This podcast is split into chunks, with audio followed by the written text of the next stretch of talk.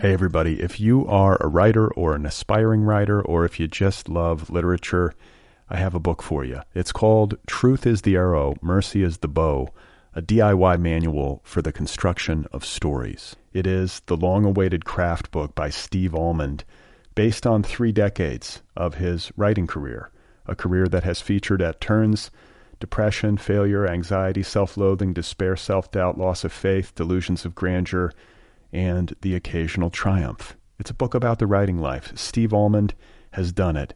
He has embraced it, the full catastrophe, and he has lived to tell about it. The Boston Globe says, quote, This isn't just a book about writing, it's a book about honesty. And Richard Russo calls it, quote, one of the best books on writing I've ever read. It's also the funniest by a country mile. Once again, it's called Truth is the Arrow, Mercy is the Bow, a DIY manual for the construction of stories by Steve Almond, available from Zando. Go get your copy right now, wherever you buy books. Hey, you guys, this episode of Other People is brought to you by the Litbreaker Ad Network. Litbreaker helps book publishers, authors, and premium brands reach an engaged audience of authors, artists, editors, agents, producers, bloggers, media professionals, and readers. Lots of readers. Litbreaker ads appear on The Rumpus, Large Hearted Boy, HTML Giant, Full Stop, The Nervous Breakdown, Ploughshares, and other high quality magazines and blogs featuring literary, arts oriented, and pop culture content and above the fold advertising. Visit litbreaker.com for more information about advertising packages. Litbreaker is also accepting new partner sites in literary, general interest, mystery, creative writing, young adult, romance, and other book genres. That's the Litbreaker Ad Network, an ad network for the literary, arts, and culture web. Be sure to visit litbreaker.com for more information. It's an ad network for smart, interesting, readerly people. Go and advertise on it. Oh my God. You are not alone. You have found other people. You and I have a friend in common. Every stupid thing that a writer could do, I've done. I think it's really beautiful. Big, dude, what a struggle, you know? It was incredible. You know, it's like your head exploded seeing what was really there. And now here's your host, Brad Listi. Just one person at just one time. Right. Okay, right. everybody, here we go again. This is it. This is other people. This is about getting the words in the right order. This is a subtle transfer of human energy. Thank you for listening. It's nice to be with you. My name is Brad Listi. I'm in Los Angeles, and uh, I have just dropped suddenly into a defensive crouch.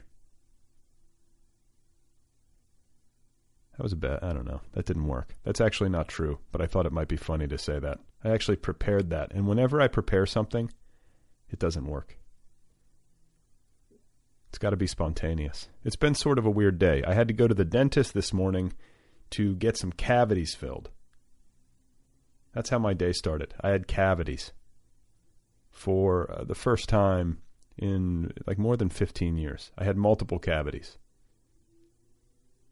and it really bummed me out because uh, I am someone who takes very good care of his teeth. I brush my teeth uh, two, maybe three times a day, and uh, I floss every single day. And by the way, if you do not floss, you are disgusting. really, though. It's one of those things where once you start to do it with regularity, uh, you will then realize how awful you feel when you don't do it. You will realize how utterly unkempt your mouth feels without flossing. You have to floss. Just trust me on this. This one thing. It's not a conspiracy, okay? It's not a lie. Your dentist is not lying to you. There's shit between your teeth. You have some pride. Take care of yourself. It's it's like a, a, 90 second addition to your daily ritual. So, anyhow, I go to the dentist and I get these cavities filled. And you know what? I don't mind the dentist. I'm not scared of the dentist. I can lie uh, in that chair all day long if you need me to. And uh, to tell you the truth, I actually almost fell asleep today while this woman was drilling a hole in my tooth. I'm not even kidding you. I'm, I'm unfazed by that sort of thing. So I get these cavities filled, and then uh, afterwards, uh, I settle up. I had to pay five hundred dollars, which pisses me off, and I have insurance.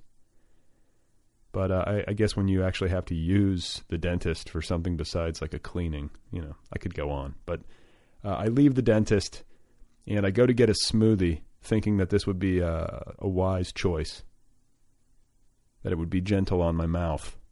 And uh, I tell the girl behind the counter that I have just come from the dentist and I got some cavities filled. Because that's the kind of person I am. I, I will just randomly tell the person behind the counter at the smoothie shop that I just got some cavities filled.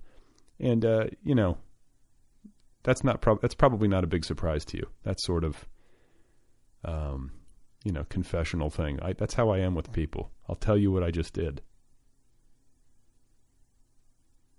So I'm talking to this young woman and I'm a little exasperated. And I'm telling her, you know, I've only had like one cavity before this in my entire life. And now I just got four cavities filled at once or, you know, in consecutive order in one sitting. And uh, it left me feeling demoralized. So I say this, and this girl who you know is working in a smoothie shop in Los Angeles and is very health conscious. She tells me that uh, cavities are actually contagious. She says this with authority, and I'd never heard this before. Um, she tells me that you can actually get cavities from kissing someone or sharing food with someone who has cavities. Uh, and as it turns out, my wife has cavities that she needs to get filled, and she has been putting it off forever. she hates medical stuff, avoids it uh, like the plague, even preventative care. So I hear this, and uh, I get my smoothie, I pay, I get in my car, I drive home, I walk in the door, I immediately Google, are cavities contagious? And sure enough, uh, it is true. And so, uh, you know, I, I, I rise uh, from my chair, nearly shaking, and I walk back into the bedroom, and my wife is there, and I'm like, "You did this to me. you gave me, you gave me cavities. You gave me tooth decay. You can give someone cavities just by kissing them. That seems awful." And, uh, you know, this is it. For those of you who might be wondering, single people, unmarried people, this is it. This is marriage. This is what it is. Uh, you meet, you fall in love, you get married, uh, you give one another tooth decay. My mouth is now in a state of rapid decline through no fault of my own. I'm convinced of it. And uh, you know what? It's not the decay that bothers me. I thought about this a lot today, clearly. It's not decay. It's not death. It's not that I'm afraid of getting older. It's nothing uh, like that. It's that I take such good care of my teeth. I don't deserve this. I don't deserve it. So, anyway, that's my day. That's my morning, my early morning. And then I I, uh, I got to my desk, and I was feeling sort of ornery, and I went online and uh, started dicking around on the internet. And I read this article about wheat and how wheat is killing everyone, and wheat is the root of all evil.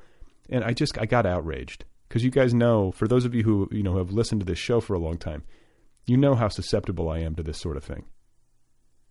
Any kind of health related trend or uh, scare, I'm going to fall for it. And uh, this wheat thing, it put me over the edge and I found myself tweeting about it incessantly from the Other People Twitter account, which I think uh, some of you saw this at uh, at Other People Pod. I went off on wheat. it's just it can't be true. Like wheat is not going to kill people. Okay, it's a fucking plant that we uh, as a species have been consuming for hundreds, if not thousands of years. Thousands of years, right? Enough already with the wheat. And yeah, sure, don't overdo it. Okay? Don't uh, eat a loaf of bread every day. Don't eat only wheat. And don't eat high fructose corn syrup. you know, eat mostly fruits and vegetables and uh, legumes and uh, nuts. And then have some wheat on the side. And floss your teeth. Okay? Hey, everybody. If you are a writer or an aspiring writer, or if you just love literature, I have a book for you. It's called Truth is the Arrow, Mercy is the Bow, a DIY manual for the construction of stories. It is the long awaited craft book by Steve Almond, based on three decades of his writing career, a career that has featured at turns depression, failure, anxiety, self loathing, despair, self doubt, loss of faith, delusions of grandeur and the occasional triumph. It's a book about the writing life. Steve Almond has done it. He has embraced it, the full catastrophe, and he has lived to tell about it. The Boston Globe says, quote, This isn't just a book about writing, it's a book about honesty. And Richard Russo calls it, quote, one of the best books on writing I've ever read. It's also the funniest by a country mile. Once again, it's called Truth is the Arrow, Mercy is the Bow, a DIY manual for the construction of stories by Steve Almond, available from Zando. Go get your copy right now, wherever you buy books.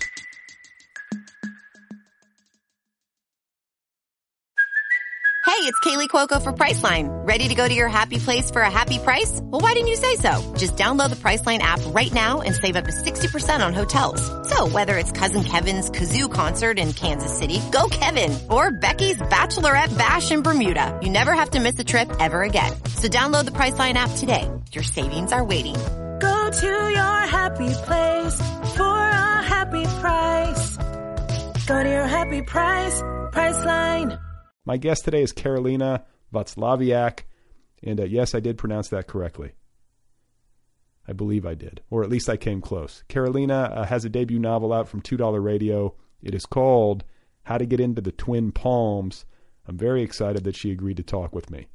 Uh, we had a conversation, I recorded it, and I'm going to share it with you right now. What do you think about that? This is Karolina Wacławiak, and her new novel, once again, is called How to Get Into the Twin Palms. I'm in Brooklyn, New York right now, staring at a wall of nails coming out of the wall because I'm taking down paintings and other stuff because we're moving. Oh, you are? Yep. Is this good? Like good move? You're like you're moving into a better place, or We're moving to Los Angeles, so I would say it's a better place. Okay, okay. I was going to ask because I'm in. Do you know that I'm in Los Angeles? No, I didn't know that. Yes, I'm Now, sitting. I'm sitting. now we have to be friends. Yeah, I mean, I'm right here in Los Angeles, and uh, I'm probably not far from uh, your old hood because you used to live here, right? Yep, for 10 years. Okay, and you missed it. You wanted to get back out here.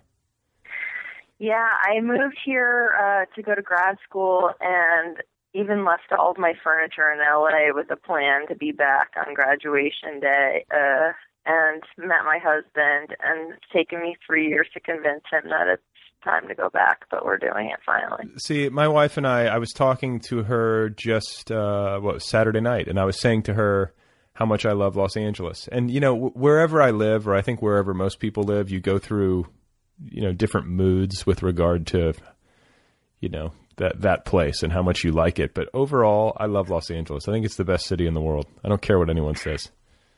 I I totally agree. And when I moved there, I was 18. My parents put me on an airplane and said, "See you later." And I had to figure out how to get from LAX to where I was going. And so I definitely hated it when I first moved there because I was like, no car, had no idea about the city. I remember one day I woke up in this high rise. I was sleeping at my friend's house, and there was not a cloud in the sky and no smog, and I could see the mountains. And I was like, okay, this place is amazing. I think I found. It's that moment you fall in love. Okay, so uh, but and you were saying uh, a moment ago that y- your parents just put you on a plane to Los Angeles when you were 18 and said see you later. Like that sounds kind of harsh. Like what happened? well, they're immigrants. We all are. so it was kind of like I got into USC for screenwriting and I didn't really get in anywhere else, which is hilarious. Uh, I wasn't a really good student and my sister went to Cornell and they were assuming I would also go to some great school, but I was a terrible student. So all the schools I applied to, like Yale and Harvard, were like, you're out of your mind. And so I think I really only got into USC for screenwriting and then maybe two other schools, like my safeties. So my parents were like, oh, I guess you're going here. And I had no interest in going to LA, but they literally put me on a plane. So I get to LA and had to find USC, and I was so pissed because everybody's parents were like hanging their posters up for them and stuff, and I was just like alone at school in a place I didn't want to be. But uh, you know, obviously screenwriting was amazing, and I wanted to do that. It was just like I'm 18 and don't know anyone in the city. yeah, no, I mean, like, I, it's a hard city. You know, I feel like Los Angeles is a hard city to visit but like Yeah. a, maybe a better city to live in once you can kind of get settled and figure out your your thing because uh, and I feel like it's the reverse for for me in New York. Like I love to visit New York, but like I cannot access like how you would live there unless you were like super super rich. And uh, yeah. I don't yeah. know. It seems like increasingly that way. Not not that LA is easy, but it just seems a little bit easier somehow. It definitely does. I mean, I feel like even just taking the subway every day is just demoralizing. So the people who can take cabs, because I'm definitely not one of them, are living the life or something. But I'm not living it. I'd rather be in my pod of a car stuck in traffic on the 405 than on the L train during rush hour when there's signal problems. That's for sure. Yeah, and like the summer, I just think of the trains in the summer and like all the bodies, and uh, that that's when I start to get sketched out. Like in the winter, at least it's cold. Some of the smells are muted. But, like the subway in the summer, like going down into those stations, it's just like, oh my god, you know.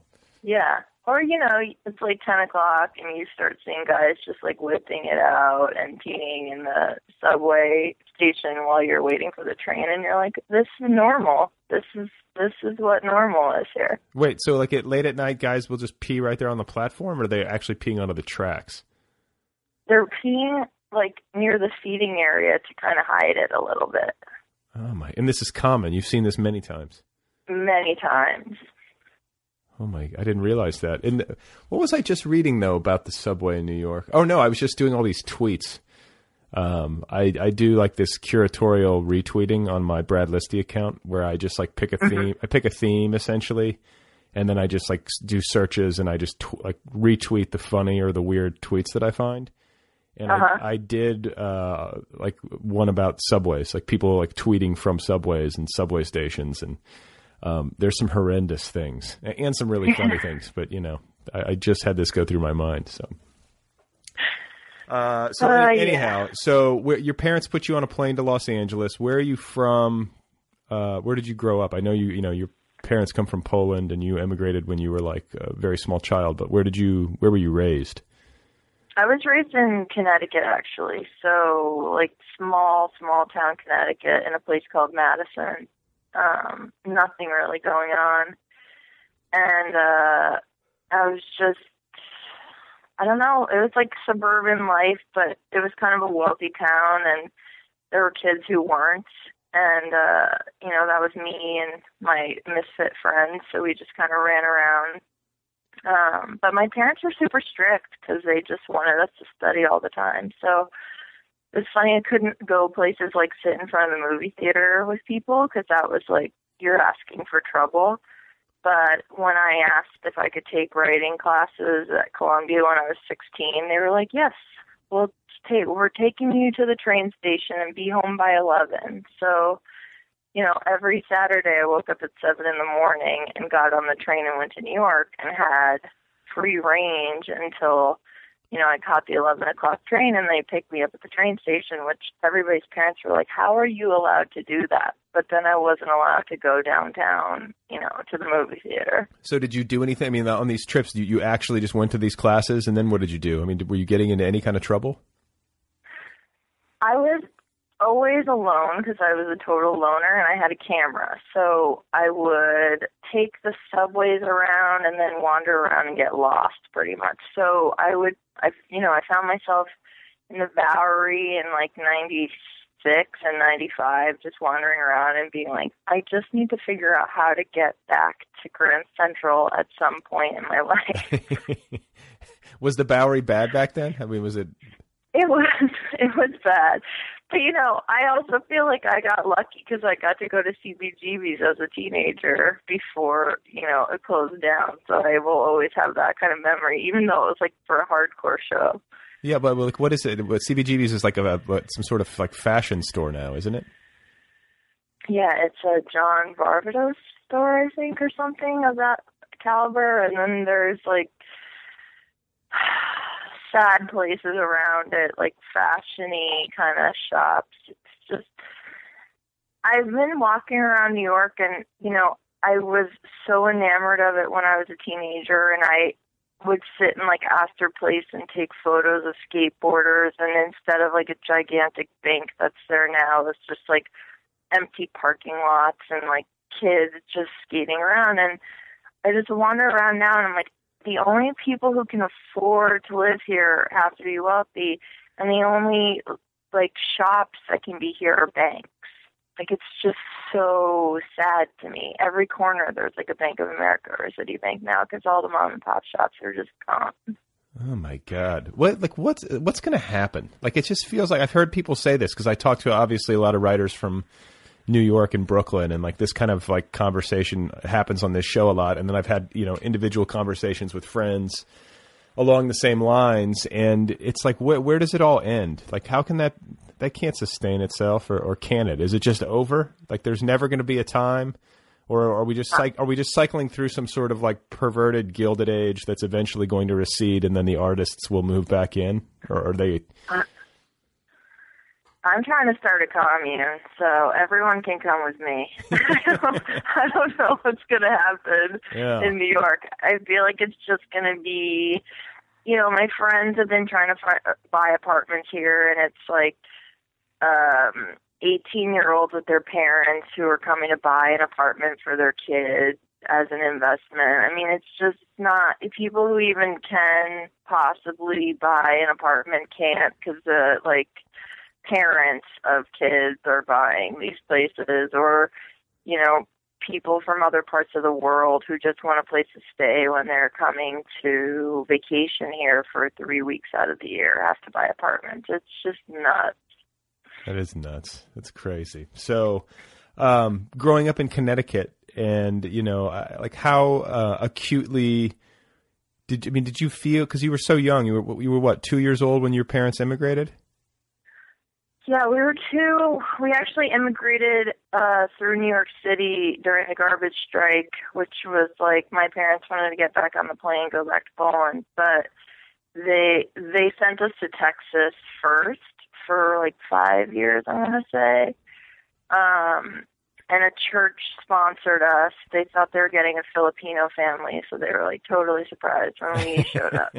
But um we lived there and then came to Connecticut. So that period of time was like pretty short, but also I would say the best time of my life as a kid. What the, te- I, like, the Texas? ran, the Texas? Yeah. Part? Okay. Yeah, I ran rampant. I had a bicycle and a gang of kids. It was like a Air Force neighborhood, so our parents were always working, and we just rode our bikes around and like hung out in sewers and stuff like that. It was idyllic, I would say. Nothing better than childhood sewer games. Yeah. uh, okay. Crawling through pipes and stuff. So, uh, like, and forgive me for not knowing like the the nuances of this, but like, uh, like, why did you immigrate? How did you immigrate? Like, how does that happen? Like, you, did you get like some lottery, or did you? No, we escaped. You escaped. Um, okay. Yeah. So my parents were students uh, graduate students. They're both electrical engineers, but they were kind of like, especially my dad, I would say, were agitators uh, against communism and what was going on. They were really unhappy about what was going on politically in Poland. Um, and my father got pulled in by the police for questioning and stuff. So all their friends kind of came to the conclusion they needed to get out of Poland. It was before martial law happened in 81. So um they kind of hatched a plan that they would escape over the border and go to Austria because they had heard if you go into any police station in Vienna, you could say you're looking for political asylum and they'd have to take you. So that's what we did. We uh, basically sewed all of our important papers in suitcases in the lining of suitcases and said goodbye to my grandparents and uh, grandparents were allowed to know and I want to say my their siblings were allowed to know but nobody else could because you didn't know if someone was going to turn you in so we went across the border and in the Czech Republic some cops stopped us and uh wanted us to go to uh, wanted us to turn around. And my mom just like lost it and started screaming and they were so freaked out by her that they let us go. But we were after we asked for political asylum we were in a refugee camp i would say for like six months. Um and then we were supposed to go to australia but my dad had sent a letter to the man who was going to sponsor us and didn't put the right amount of postage on the letter. So he assumed the man had changed his mind, but it took him like eight months to get this letter. And by the time he got it, we had left the refugee camp and actually went to America. So this is so crazy. Like I'm thinking of like these twists of fate and like what has determined the course of like your life and the life of your family um, you know, if your mother doesn't have that freak out for that cop in whatever way she freaked out, everything could be different. You could be in Poland. Yeah. Right, you could be in Poland right now doing God knows what. If your dad had put the proper postage on that envelope, you could be in like you know Sydney right now. You know, like it's Yeah. they seem like very kind of like small, uh, almost arbitrary things, uh, and yet the impact is like enormous. It's true. It's funny because my dad's older brother tried to immigrate with his family first, I believe, or right after us. And one insignificant um, mistake at the border had them sent back and they were put on a list. So they tried again a few months later, like literally days before martial law, and they actually made it through. But if they hadn't made it through that second time, you know, the borders didn't open up again until 91, which was like the second flood of Polish immigrants that left Poland. So where did they go? Like where did they? uh Where did they? Your your uncle, like where did he wind up? We sponsored him. He came to Texas too. Oh, he did. Okay. So, well, that's good. yeah. You guys are because I was thinking about that goodbye. Like you say goodbye to your grandparents. That means your parents were saying goodbye to their parents. Were they thinking like we're never going to see these people again? Like that's got to be a very heavy goodbye. Yeah, I mean, they honestly didn't know when they would ever see them again Ugh. because you didn't, you kind of didn't know how long this communism thing was going to happen. You know, you didn't know if solidarity was ever going to happen. It was just, we need to leave, um, and you know, we are doing this for our family, and we love you, but we have to do this. And it was really dramatic. It was really funny though because my, I asked my parents a few months ago, like, what made you decide you had to go? And they were like, it was you. and I have an older sister, but I was like really chubby, like piggy little kid. I just wanted to eat all the time. And um at that time you had to get a ticket. And for any food you wanted, you had to get a ticket. So you got a ticket for bread, you got a ticket for meat or whatever. So at the meat store, if your ticket said you could have chicken, you could only have chicken. You couldn't ask for like sausages or whatever.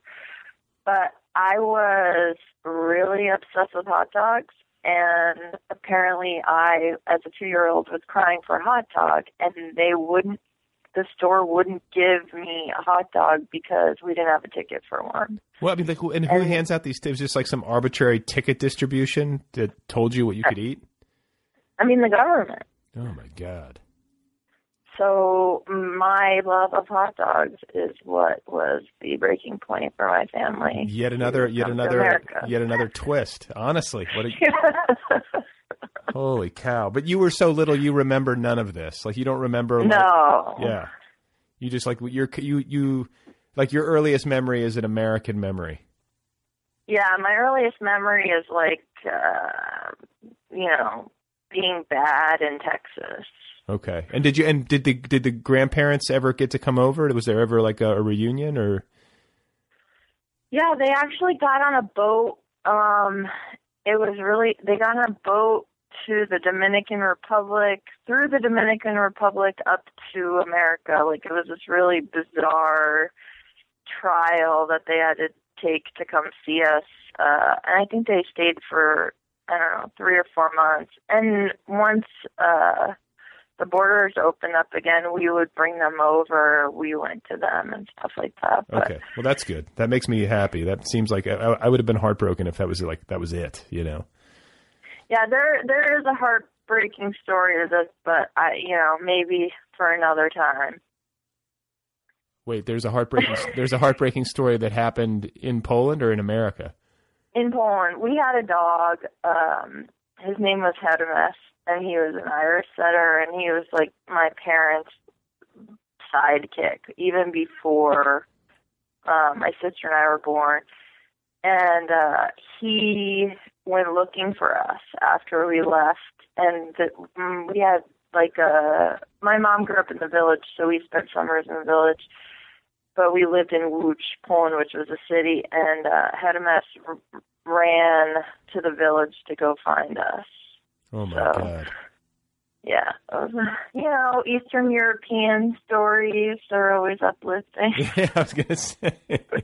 uh, but I mean, what happened? He just ran to that village and couldn't find you, and then what? he couldn't find us. He went crazy. He was running back and forth through Łódź, and uh, you know, he had to be put down because he was just he went crazy. Oh my god.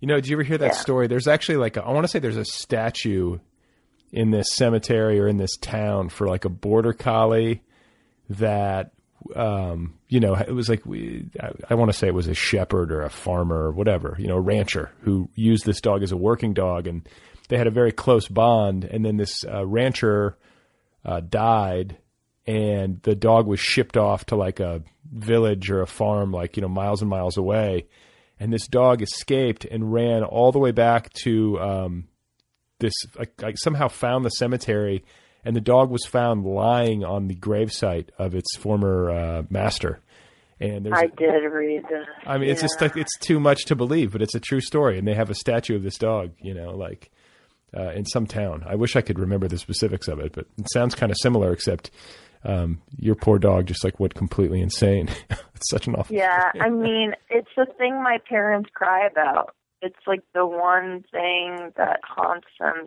still. It's kind of crazy. Well, you know, it's a tough. I mean, you have to make a tough call. I think they made the right call, considering how bad things were there. I mean, the Yeah. their baby girl needed hot dogs for God's sakes. You got to. And I got plenty of them in America. That's right. Land of hot land of hot dogs. I'm like, you're like, this is what we came here for? Shit.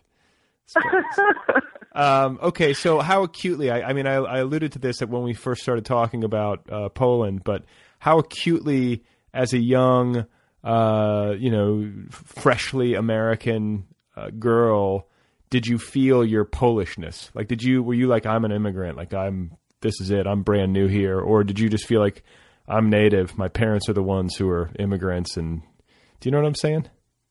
Yeah, it's weird. I mean, I definitely felt. Let's see.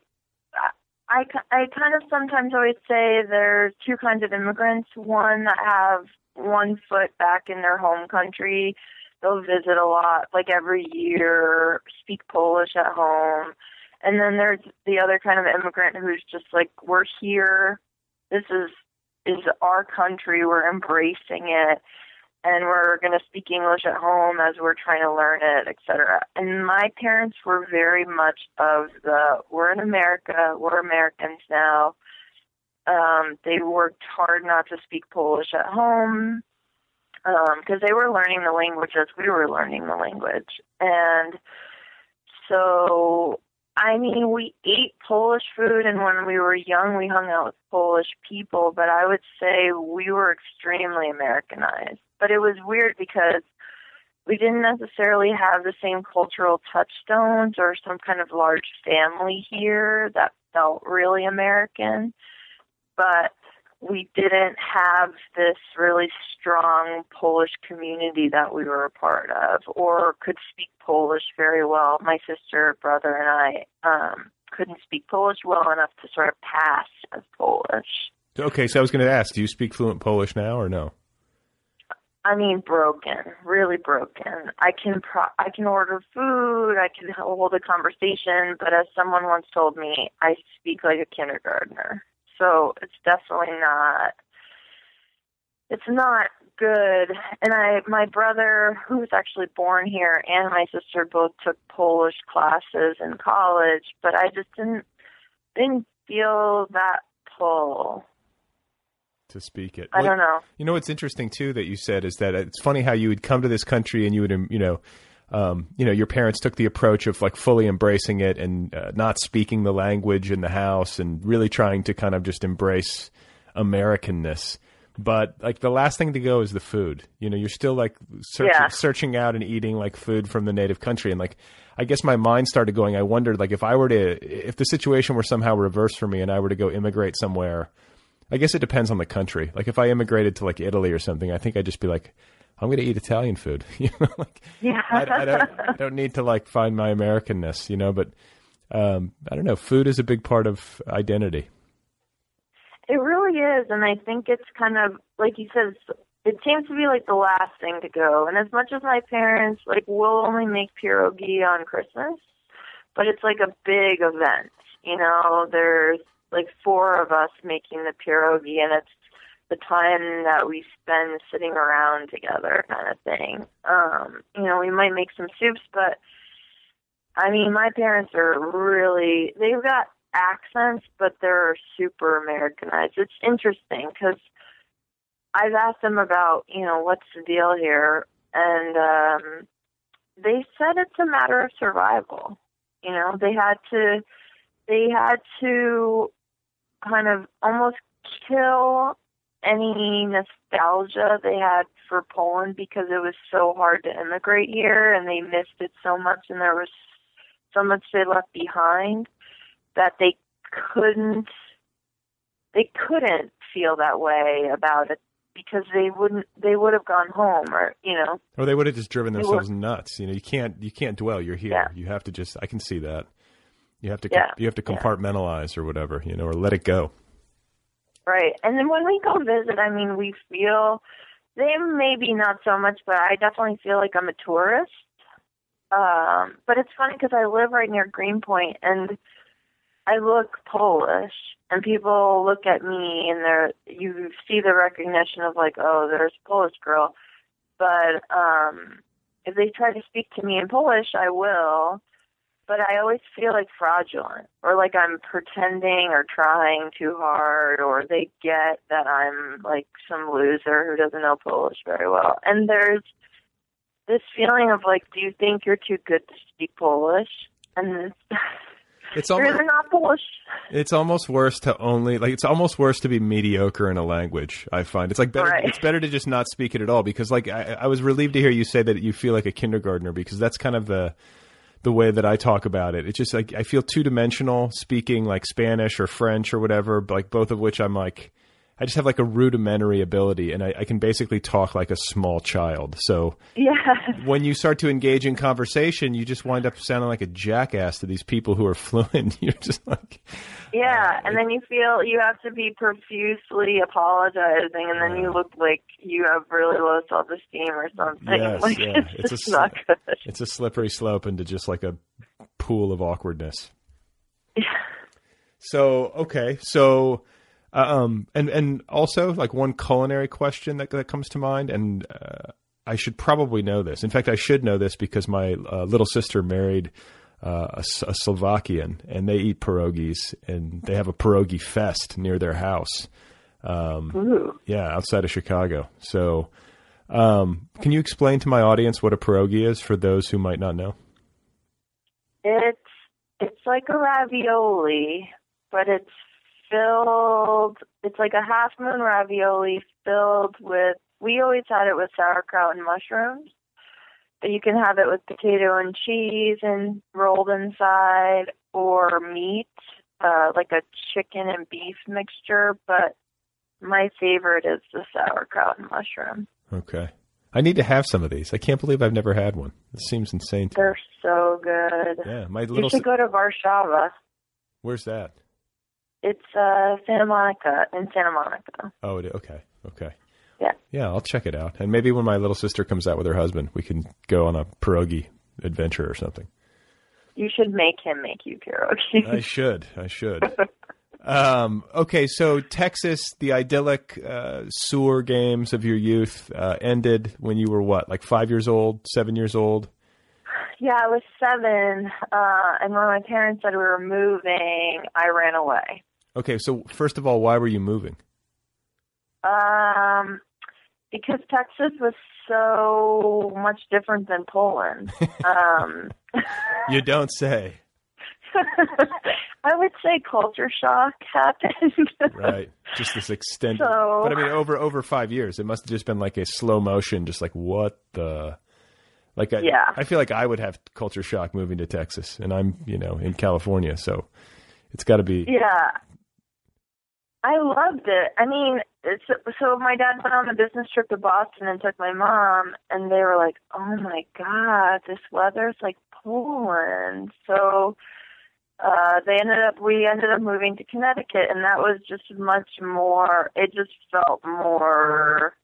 The flowers were the same kind of deal, like same feeling of Poland, I guess. Uh, but yeah, I was like traumatized that we were leaving because I had the run of the neighborhood and um I ran away on my bicycle and they had to come find me. And then when Well, I was at the How old were you? Were Uh, like fifth grade? seven, Seven. Okay, seven. seven. no, so I was like first grade. Yeah, I was first grade. And already running away. That seems like an audacious Yeah. move. I was, I was, I looked like a female Dennis the Menace. So my parents were always like, she's definitely not the person doing all these terrible things, but I always was the person doing the terrible thing. Um, and we went to the San Antonio airport, and I really was like, this is my last chance. This is my last chance to make this move not happen. So I tried to pull the fire alarm Wow. Because my logic was the planes wouldn't take off if there was a fire alarm set. So I literally had my hand up and heard, "Don't do that," and it was a uh, uh, officer in the airport. Oh man. Okay, I was going to say because Yeah. if, if it was just your parents, that wouldn't have mattered. But it was an actual officer of the law, which It was an officer of the law. okay. And so you didn't. You got on the plane, and the rest is history. Yeah, after he told my parents, because he was like, "You realize your parents could get arrested for that." So there were tears, and my parents looking at me like, "What is the matter with you? You're the devil! Like we can't take you anywhere." I'm now picturing you being transported to uh, Connecticut on the airplane, like on a uh, dolly, like Hannibal Lecter. Like you know, Yes. completely- you can't, like you just can't. You have to be completely restrained with like a face mask. Not far off. okay so uh and like is forgive me again for not knowing uh, my geography uh or did i not know my geography earlier just forgive me again generally um but like was this town that you lived in in connecticut was it uh suburban new york city or was it further out into the sticks It was like middle of Connecticut on the water. So east of New Haven. New Haven was the closest city. I, it's like an hour and a half from New York City. Okay. And what did your parent? Your parents were engineers. Were they getting work as engineers up there? Yeah, they were both electrical engineers. That's a good skill to have. That seems like a Yeah. specialized situation. So you guys were doing okay, like especially for people just arriving. Like it seems like, I mean, uh, am I correct? Did you guys make a pretty good transition, comparatively speaking? Yeah, it was weird. My dad actually like wanted to just find work as an electrician because the idea was in America you were never going to get a job being, you know, who you were in your old country. But uh, they met this American guy who uh, really helped us a lot and said, "You're an engineer. You're going to get a job as an engineer." So my parents were both taking night classes for English, and then um my dad was like riding his bike to work and stuff. It was pretty gnarly. Um but yeah, he was really lucky because he got a job as an engineer and then so did my mom. Wow. So your parents are pretty brainy people because engineers usually pretty smart folk. Yeah, my dad's like the worst person to try to help you with your math homework because he's talking about like black holes and stuff, and you're like, I just need, I just need you to help me with algebra, and then the crying. Well, wait, yeah, and like your parents also. This seems kind of strange. Your parents are both like these math-brained electrical engineers, and then you and also your sister are like uh, screenwriting, movie creative, writerly people. Is that right?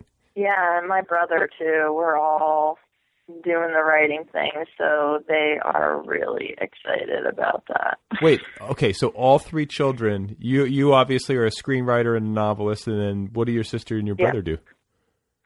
Um, my sister was doing VFX for blockbusters and stuff, but she also is a director and is a writer. And my brother uh, is younger, and he's like poet and writing a novel. So Nothing, nothing a parent loves more than hearing that their child is going to be a poet, right? Right, I know. I think I'm going to do this, mom. This you know. I'm at I'm at UT. I'm going to transfer out of engineering into poetry, and my parents were like, "Oh my god, Uh, is that what he did? yes." Holy shit. That's some nice parents. And you know what? I, I say that, I say that, and like my parents were totally like that way. They were like completely understanding of my, uh, my interests and they were very supportive. But like knowing what I know now, having been in it as a writer and trying to be creative, like it's such a hard life. Like I, if my daughter tells me she wants to study poetry, I'm going to have to like, I don't know what I'm going to do. Just have to be very quiet for a long time. Right, disparaging, but not too disparaging. just, just go into like a strange cold silence for like three years you know um, It's true, and that's kind of what they always say to us. They're like, we just don't know what you're doing. It's just so hard, and we wish you would have just been engineers. We don't know why you're doing this to us and yourself. uh, well but you know you can't for i think i think it's also a mistake to try to shoehorn somebody into like a life and a line of work that they have no interest in i mean that's not going to work out well so yeah, that was my whole high school. Like, my dad was like, you're going to be in advanced geometry. And I was like, I think that's a horrible idea. And, you know, D minuses later, I was right. yeah so did you get good grades in like the english classes were you that kid or, or was it just you were terrible across the board? No, I was bad across the board. I had a D minus in creative writing. I was failing English. I just felt like I I didn't need to be there. And I think, you know, taking classes at a place like Columbia with an amazing teacher, Leslie Woodard, uh, who just passed away, she was having us read like Jesus' Son and um Flannery O'Connor and stuff like that. So going to a high school class and reading whatever garbage shit we were reading, I was just like, you I had this feeling like this is not living. Um You, you were, you were like you were, you were like, do you realize that I just spent last Saturday wandering the streets of New York City by myself, taking photographs of skateboarding boys, and you know, that seems. I got to say, like that seems. like- reading poetry. yes, yes. I spent hours in Washington Square Park reading Sylvia Plath. I mean, Uh, I feel like though, like as a child who was raised in more, bu- you know, kind of bucolic midwestern cities, um, the idea of even having like solo access to New York City at that age, that must have been amazing. That's that's great. Yeah. I mean, you know, that's a very It was luck- amazing. that's lucky. And I was just, I, I literally spent, because I was going there for two years, every Saturday just getting lost. And it was like before cell phones. I had a subway map in my pocket and no real street map.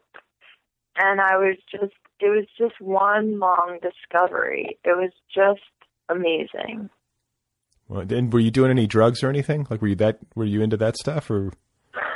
No, I had done drugs, and well, I was I started smoking in the fifth grade. Oh, you did? Uh, Oh, you did. Good. yeah. I had two periods where I was like I was really bad in middle school, like stealing liquor from my parents' cabinet when I was like in the fifth grade, and you know girls coming over, and I'd be like, "Do you want to put some vodka in our Kool Aid?" And them being like, "What are you talking about?" I Um, feel like wait a minute. I feel like you might be a genius. Like when I was in fifth, what was what was I doing in fifth grade? You were sophisticated. I didn't even know how to spell vodka when I was in fifth grade. You were advanced. I was You were like too smart. Well, my for, you were- parents you were- had- uh, wait, you were like too smart for high school. You you know what I'm saying? Like, were, were you? Did you secretly get like a 1600 on your SATs, but yet you had terrible grades? Like, what was it? No, no. I just wanted to like live life. I thought school was a total waste of time. I just wanted to be out there like living.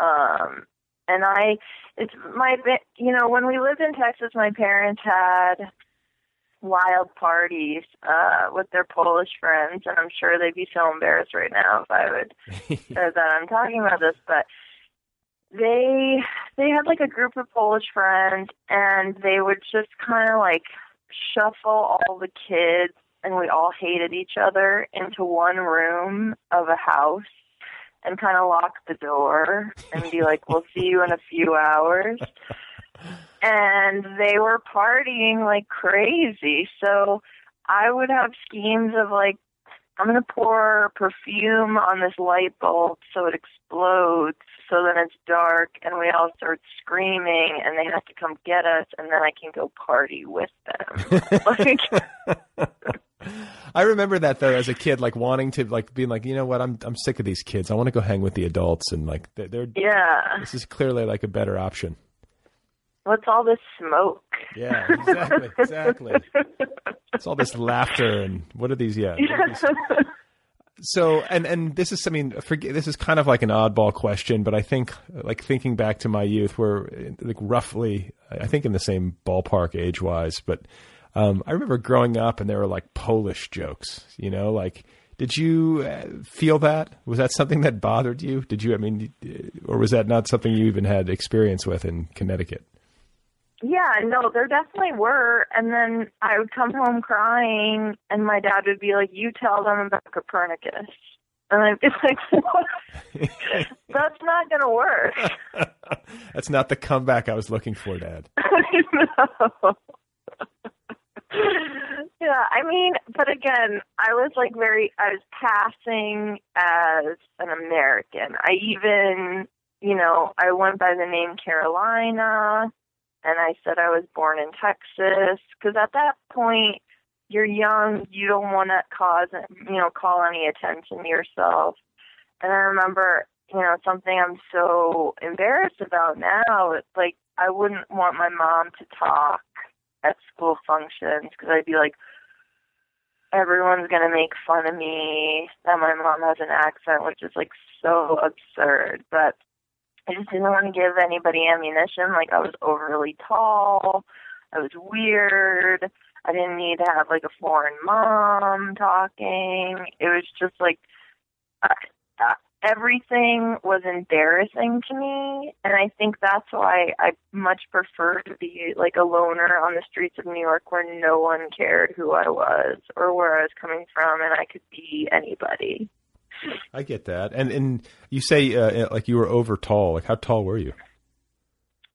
I mean, I was like a big girl.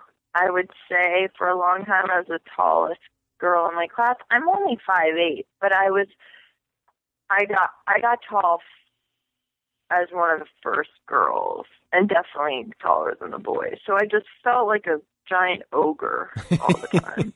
I was like for like for a brief minute there when you were talking, I was picturing you at like six foot two or something. But no, no, okay, just like oafish. I just was like oafish, boyish. My parents dressed me in boy clothes when I was a kid. Um, you know, because we were getting like uh when we first moved to America, we had um people giving us clothes. For some reason, I looked like John Candy. That was like the way everyone thought I should look. That's, I feel bad. I feel bad for you. That's the point of all this. um, okay, so to fast forward a little bit, like getting up to your departure from uh, home in Connecticut and your arrival in California, to kind of circle back to that. Uh, once you got over the initial, you know, shock of being suddenly in Los Angeles as an 18 year old uh, or 17 year old, however old you were, uh, did you find yourself like assimilating relatively quickly once school started, or did it take you a longer time? Yeah, you know, I was still like anti-school, but I knew I had to do it, and I was into the fact that that the screenwriting department was treating us like adults. Like we were writing scripts right away, and they were treating us like, you know, this is a professional program where you're going to be writing a lot, and you're going to be making films, and you're going to be um, learning every aspect of filmmaking. So, you know, other programs you were in a room writing scripts, but we were actually having to go find actors, film, edit, do the music, you know, write the thing. So that was really an amazing experience for me um, because I I was the type of person who felt like I could do it all and I was interested in doing it all. But I think like the school aspect of it in USC when I got there, like everybody was wearing USC sweatshirts and flip flops, and I was just like, dude, what is going on? This is the worst place I've ever been to. so I I liked my classmates a lot, and I loved the filmmaking aspect, but I didn't do anything on campus.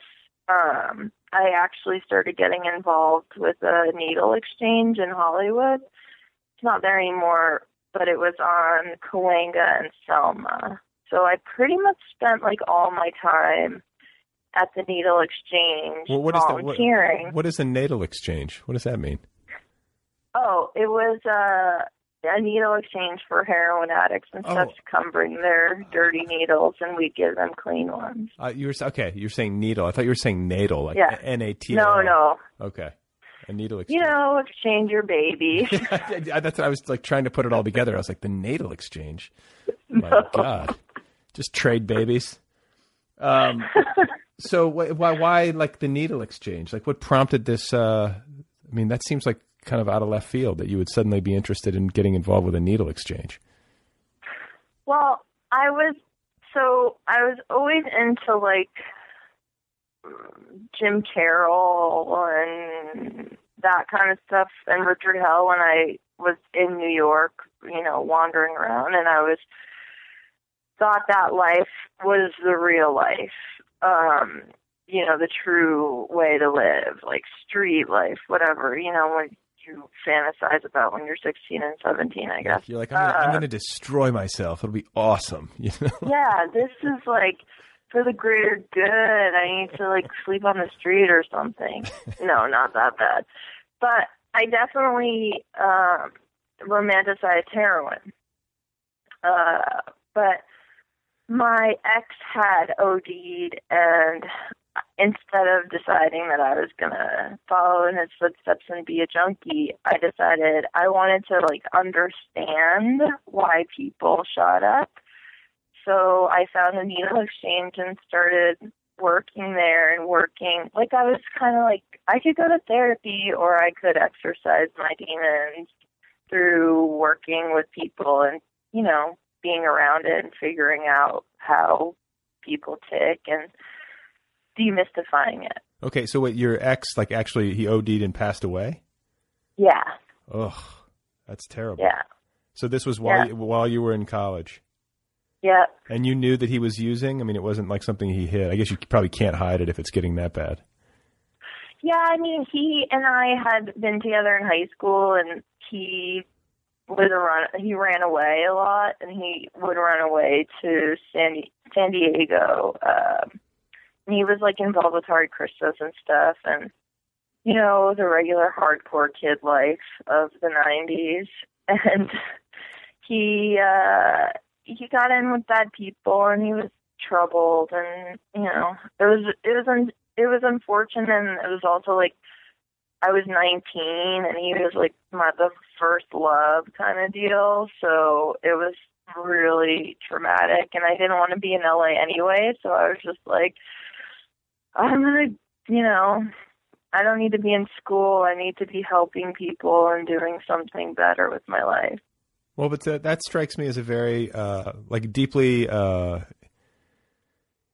I don't know, intelligent way of responding, and maybe like unlikely. You know, it doesn't seem like most nineteen-year-olds would be like, you know what, I'm going to go work at a needle exchange and investigate this and work with addicts, and you know, I feel like a lot of people would have just gone straight to therapy or just like curled up into the fetal position. Yeah, I needed it. I just needed to be around it. I needed to to deal. I needed. I had like a savior complex. It was clear because I I was dealing with a lot of um street kids and a lot of prostitutes, and it. I through that experience, I realized like you can't save anyone from themselves, and then it was kind of like the catalyst for me getting over it because I felt like I could have helped him. I mean, everybody who was around him felt like he could they could help him, and I came to realize, you know, someone's trajectory is their trajectory if they choose it to be that way. And uh, it was an amazing experience. The people that I met and a few of my clients actually OD'd on while I was working. And the last one I was close with, and that was kind of the reason I had to go. Okay. I mean, that's a heavy, and you know, that's the thing about it is that it's not like it just ends with one tragedy. You know, unfortunately, when you're hanging around people who are addicted to heroin or, you know, that's a pretty heavy crowd to run with. There's going to be casualties, Yeah. you know. Yeah. Um, so eventually you graduated. You got your, what, your bachelor's in uh, screenwriting? Fine art. Fine arts. Yes. The, the BFA. I got a BFA in film. Yes. I got a BFA in film studies. I, you know, I always make a, make sure to point that out. You know, there is a distinction. you are a fine artist. I am a fine artist. And uh, then, did you immediately go off to graduate school at uh, Columbia? No, no, no. I uh I was an assistant. I ran a vintage furniture store for like four, five years, and then I worked. A natural, a Uh, natural, a natural transition for someone with a BFA in screenwriting. Yeah. well, you know, the best advice I ever got was go get a job where you can write and that doesn't take any of your brain cells. and who gave you that advice? um Mikkel Bondesen, who I was interning with at the time. Um Bon he still he he produces a killing actually now, but that was I was big on interning with places and I I would say I was like a workaholic from a young age. The first producer I worked with was a lunatic and I won't name his name, but Oh, he was on. having no, I can't. if I he didn't even know who I was. I had worked there for six months, and I walked in his office, and he's like, "Who are you?" Is it Like, somebody? well- let me ask you this: Is it somebody we would know? Is it like somebody with name recognition? Yeah, All right. yeah. Scott Rudin. Um, no, no. Everybody says him. Like everyone has a bad story about him, but I don't. I've, I've, I never heard. met the guy. I heard a. I mean, I've never met the guy either, but I heard a story about him, like actually physically throwing an intern out of a moving car. no, I just had to drive around West Hollywood looking for a specific shade of purple uh vitamin water. okay. Yeah, uh, that sounds about for right. hours and hours. So. Oh God. Yeah. So after that, I was working at this furniture store for a while, which was really cool. Um, but then I went to work for The Simpsons. Actually, Oh, you did. yeah, I was Richard Sakai's assistant. Who's who's assistant? Richard Sakai, he's one of the producers. Oh, okay. So how was that experience being on like the inside of uh, that empire? It was awesome. It was really awesome. It was awesome, but it was also like I'm an assistant. I want to be a writer so badly. And I would like sneak into the writer's room after everybody would go home and like stare. Just like Smell the stand there and stare. Yeah, like sniff the the markers and the erasers and like touch the scraps of paper and like you It- know it's ice such a- it's cream like- wrappers. But it's such a. Uh, I've tried. I mean, I, I don't know if I've tried as uh, as well, like or as strategically wisely as one needs to. But to me, getting into writing for a good television show feels like this impenetrable fortress, or something that happens by way of like either like insanely good connections or insanely good luck. Like how and how do you get in? You know, like you came closer than I did just by virtue of actually being on the other side of the wall. But I mean. I've tried out here. It's like uh, it's really difficult. I guess there's just not a lot of seats at the table.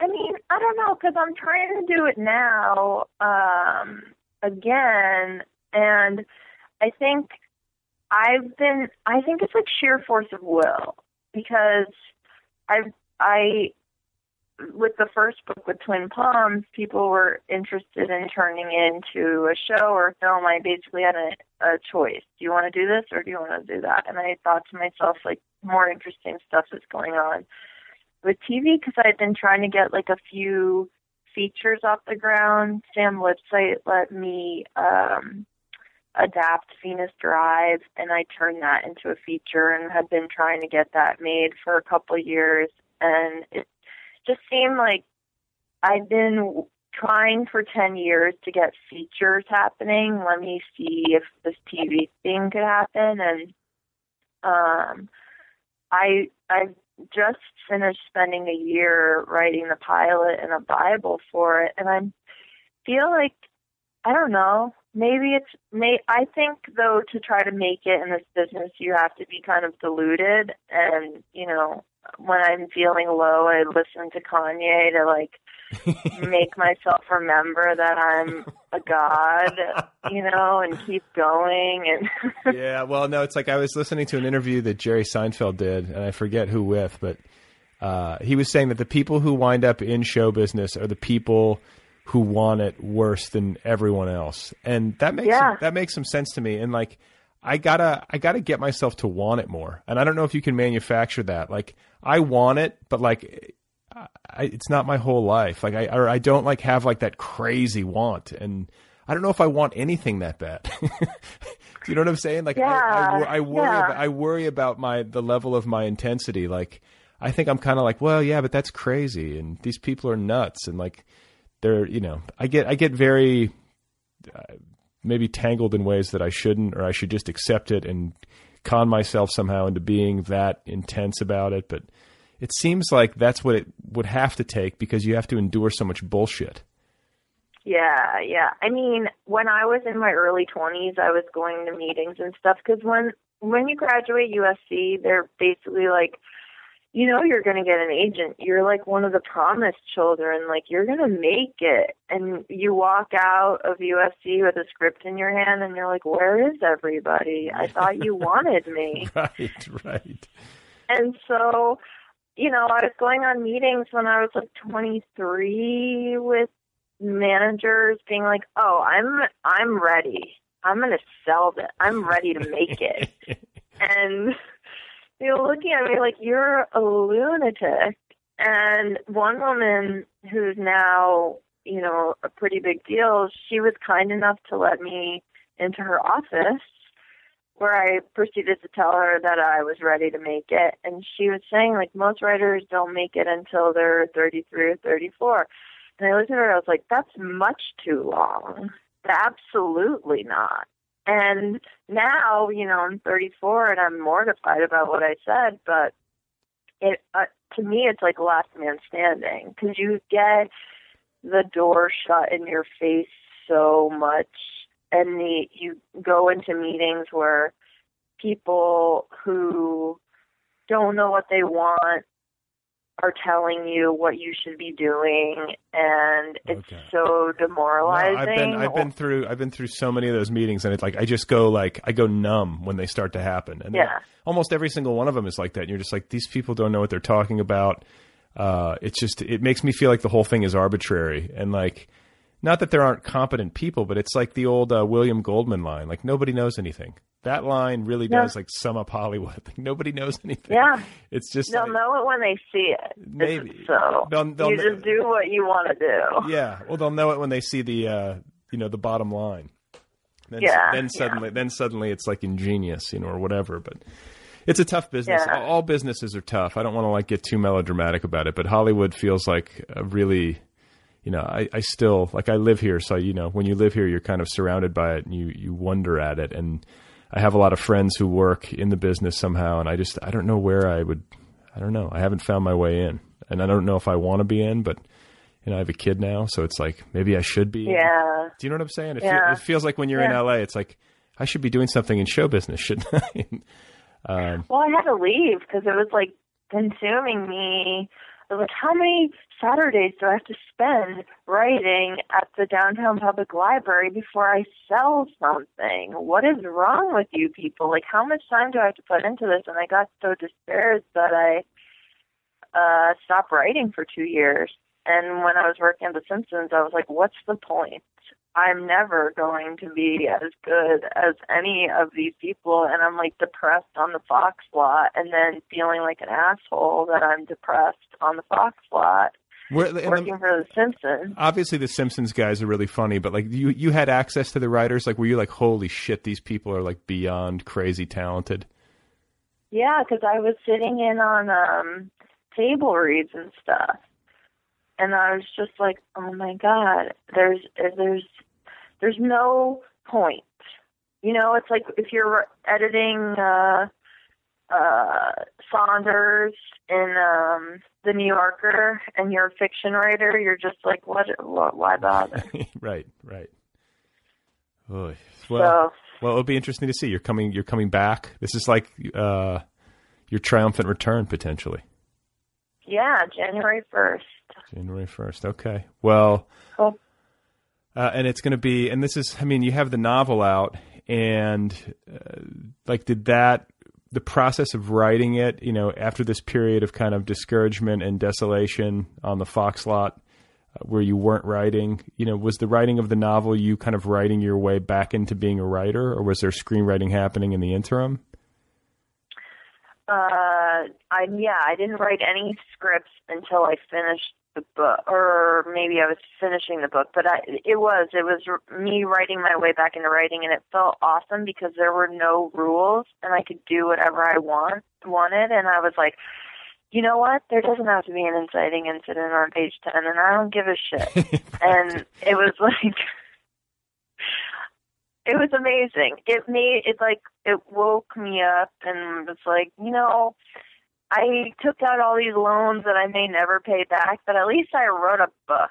You know? It's got my name on it. I did this. That's cool. And uh, did you find, like, I mean, in terms of your, like, how you will work going forward? You obviously spent the past year adapting your book and writing the show Bible and stuff, but do you think that going forward, I mean, I guess if the show goes and, you know, the cards all fall the way you want them to fall, you'll be working on the show and writing for television. But um, if not, would you go back and write another book? Or would you write a spec uh, on the screenplay side? Or I actually I just finished another book as well. Um Whoa. so yeah, it's actually based in Connecticut.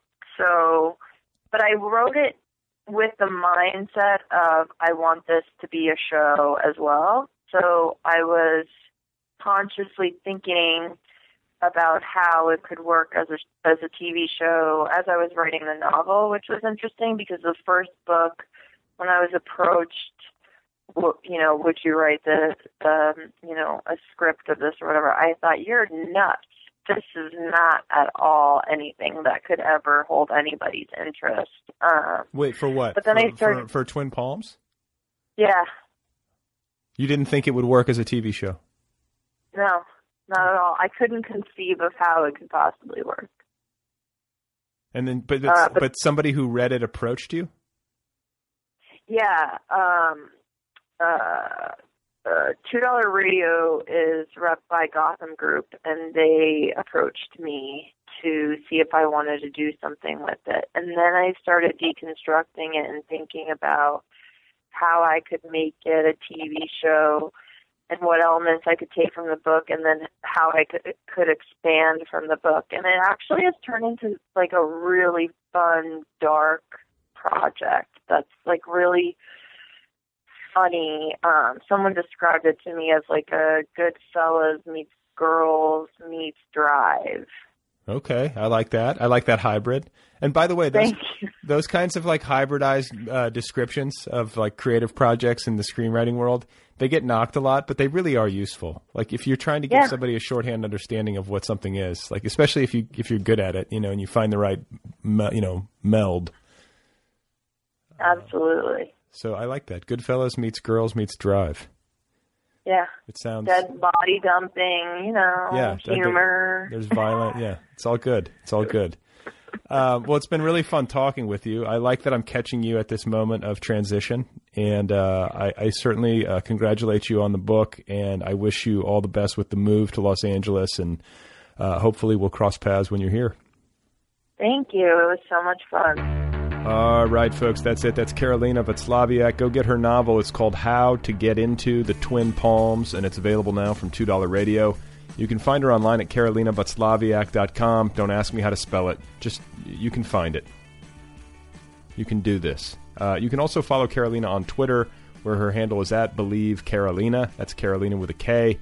And uh, is she on Facebook? I have no idea.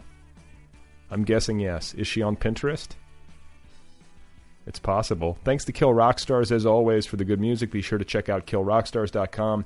And uh, don't forget about the app, the free, official Other People app. It's available now for your iPhone, iPad, iPod Touch, or Android device. It is the best way to listen and to access the full archives and all premium content. And hey, guys, uh, premium, when you go premium, that means you're basically a subscriber via the app. It's two bucks a month. Do it. You can you can listen to all uh, 230 some odd episodes right there on your phone or your uh, other mobile device. You can download episodes to listen to offline. You can favorite your favorite episodes, and so on and so forth. It's wonderful. It's a nice experience. You should do this. Support the show uh, for two dollars a month. It's a downright bargain. Okay, uh, that is it. I have to run. I'm in a hurry. My teeth hurt. They really do. I do have residual soreness, and uh, I am now frightened to kiss my wife. Imagine the two of us kissing, and imagine tooth decay being transferred like a swarm of angry hornets from her from her mouth into mine. Please remember that tomatoes were not known in ancient Rome, and that Paul Verlaine died in the Rue Descartes. That is it for now. Thanks again to Karolina Waclawiak. Go get her book. Go check out Two Dollar Radio. Great independent press. Uh, go buy some dental floss. Do what you need to do. I've had a strange day. Uh, I think that's probably obvious by now. It's one of those days where you just sort of. It's not that I'm. I'm not angry. It's just a weird day, and I'm just sort of like shaking my head and thinking, okay, well, maybe tomorrow. Maybe tomorrow it will be my day. Maybe next year is my year. And by the way, speaking of which, who is the luckiest person on earth? Can we measure this? Is, is this an argument that can actually be made? Is there a person out there, their entire life, things just constantly broke their way? Good genes, good timing, good talent, good help, lucky breaks, narrowly escaping uh, death on multiple occasions? Who is the luckiest son of a bitch who ever lived? Is it me? Uh, is it you? Is it me? Is that the point of life? Is that what gratitude is? Am I getting at a, uh deep truth here? Am I supposed to get to the point where I'm like 50 years old and toothless, and I look at my toothless wife and feel like the luckiest man who ever lived? Is that really how I'm going to end it?